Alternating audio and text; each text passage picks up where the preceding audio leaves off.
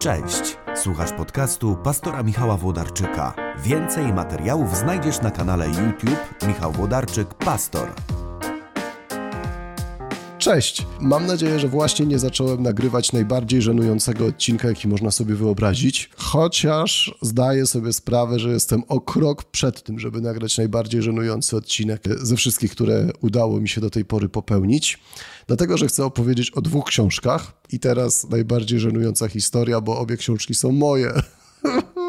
Czy można sobie wyobrazić coś bardziej żenującego niż faceta, który siada przed kamerą i opowiada o swoich książeczkach? Internet jest naprawdę niezgłębiony, mam nadzieję, że można, ale ja już teraz czuję się, wiecie, na maksa zażenowany. Ale robię ten odcinek, bo pomyślałem, że jestem chyba najbardziej amatorskim youtuberem, jakiego można sobie wymyśleć.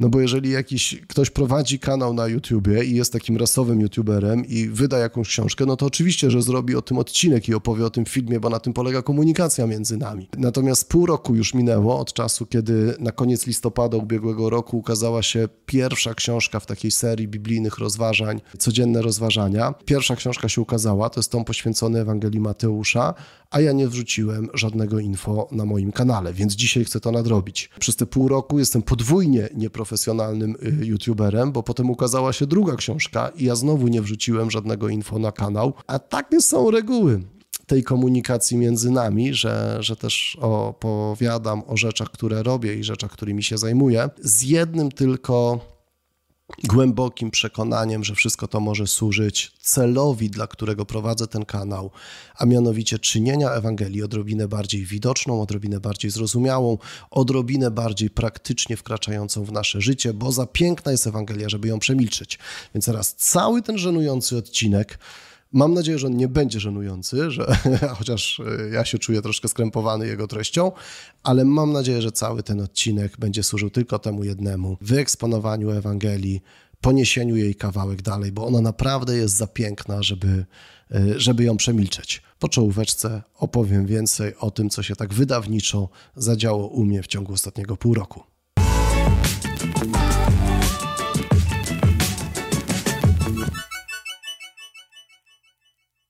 Nie wiem, czy lubicie czytać codzienne rozważania, takie różne. Ja kiedy przeczytałem i to chyba 3 lata temu wrzucałem na ten temat film na YouTubie, książkę o duchowości zdrowej emocjonalnie, też zacząłem regularnie praktykować czytanie codziennie takich rozważań, które pomagają mi Pana Jezusa kochać bardziej, które pomagają mi Biblię poznawać lepiej, które są takim stróżem albo pomocnikiem w mojej osobistej pobożności. No a ponieważ dużo czytam Ewangelię, to są moje ulubione księgi Nowego Testamentu, czy w ogóle ulubione księgi Biblii, to też rok temu pojawiło się takie naprawdę duże pragnienie, żeby zacząć te takie mini rozważania, które zapoczątkowały się, no i chyba dlatego warto zrobić jednak na YouTubie tutaj krótki film o tych książkach, bo tu wszystko zaczęło się na YouTubie. Wakacyjne spotkania z Jezusem. Wakacyjne spotkania z Jezusem to były takie krótkie moje rozważania na temat różnych opisów spotkań poszczególnych ludzi z Jezusem na kartach Ewangelii i tego nazbierało się całkiem sporo, więc pomyślałem, no nawet jeżeli tego się zebrało 20, 30, 40 takich rozważań,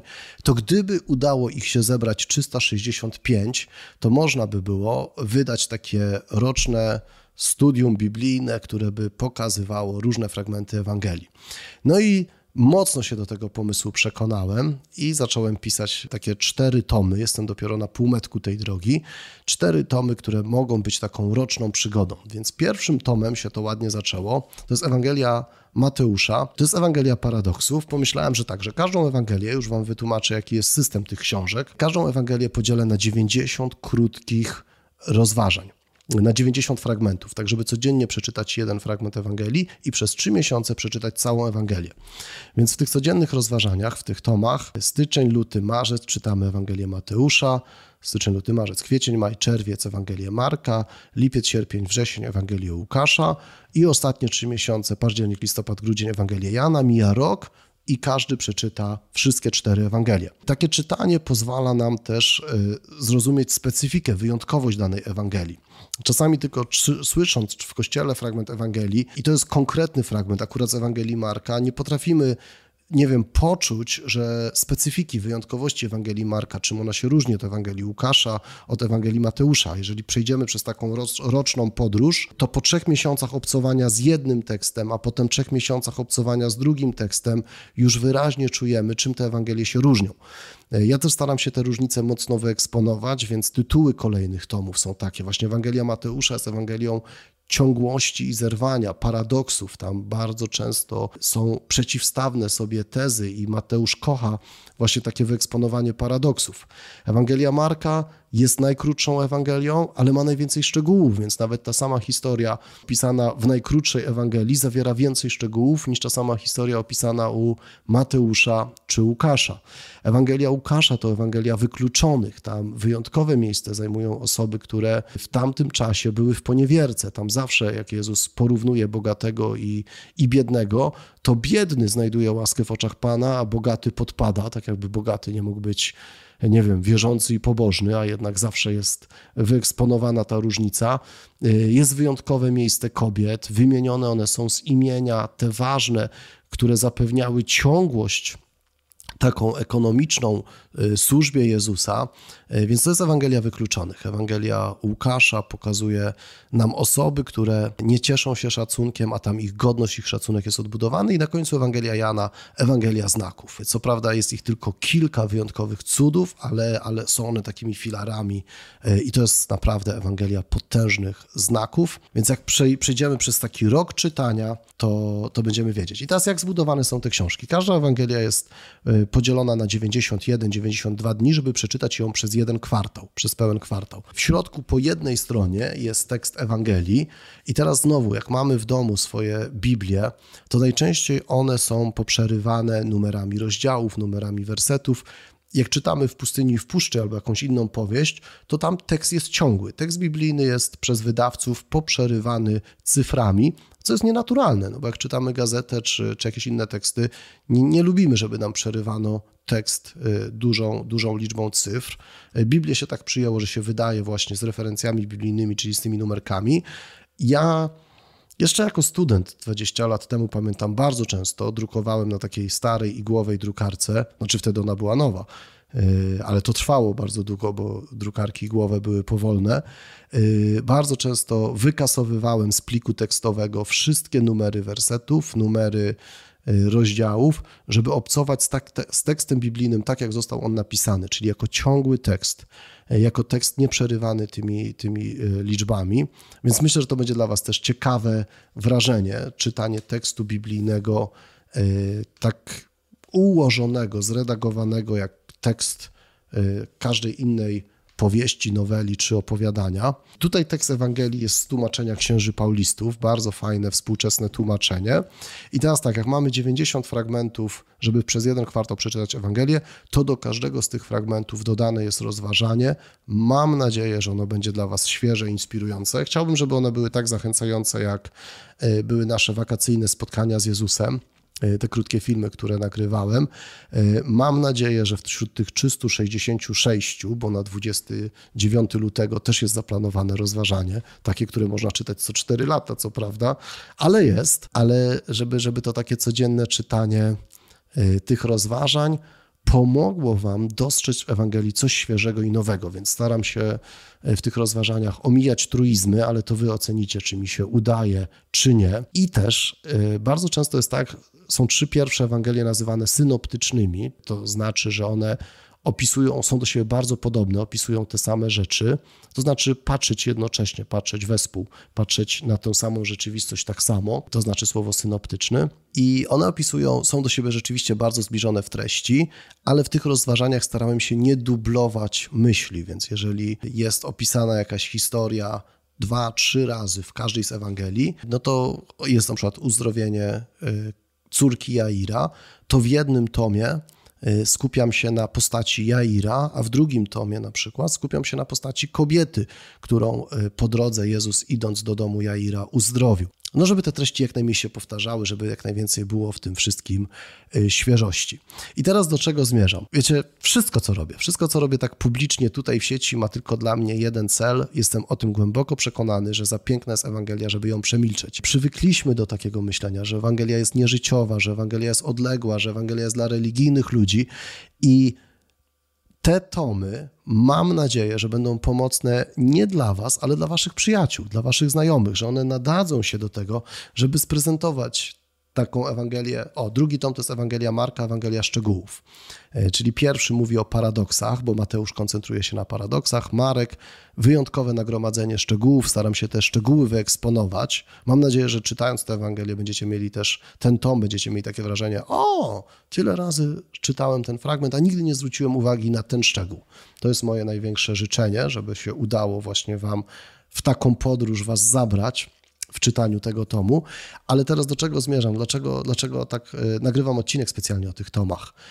Bo mam nadzieję, że te książeczki mogą być pomocne, jeżeli chcecie zachęcić kogoś, kto jest totalnie niekościelny, niereligijny, odklejony od chrześcijaństwa. Wydaje ono mu się nudne, przestarzałe, takie przewidywalne, naiwne, że kiedy uda wam się takiemu właśnie znajomemu, przyjacielowi, koleżance, koledze sprezentować jeden z tych tomów i on przekona się, żeby tam może jedno, dwa rozważania przeczytać, to mam nadzieję, że będzie towarzyszył mu taki efekt.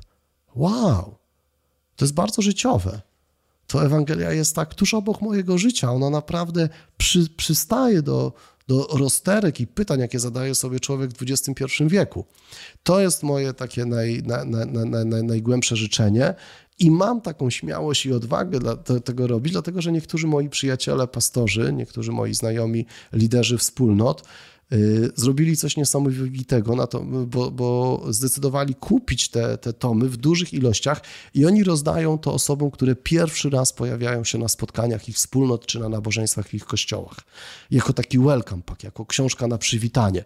I ja sobie myślę, wow, nie? Jeżeli oni dają to jako książkę na przywitanie komuś, kto właśnie wchodzi do kościoła po raz pierwszy, nie wie czego się spodziewać, po prostu jako eksperyment, bo ktoś go zaprosił, jakaś rodzinna uroczystość czy coś, i to jest taki sposób na przywitanie, to myślę sobie, o to właśnie chodziło, żeby tą książkę dać osobom, którym wydaje się, że nie interesuje ich Ewangelia, że Ewangelia nie ma im nic do zaproponowania. Więc jeżeli takie ewangelizacyjne oddziaływanie tej książeczki uda nam się ponieść dalej, to będzie największy zacież i największa frajda. Na tym mi najbardziej zależy. Tyle. Rzeczywiście pół roku temu poszedł pierwszy tom do druku, Mateusz, Ewangelia Paradoksów, 90 chyba 1 rozważań.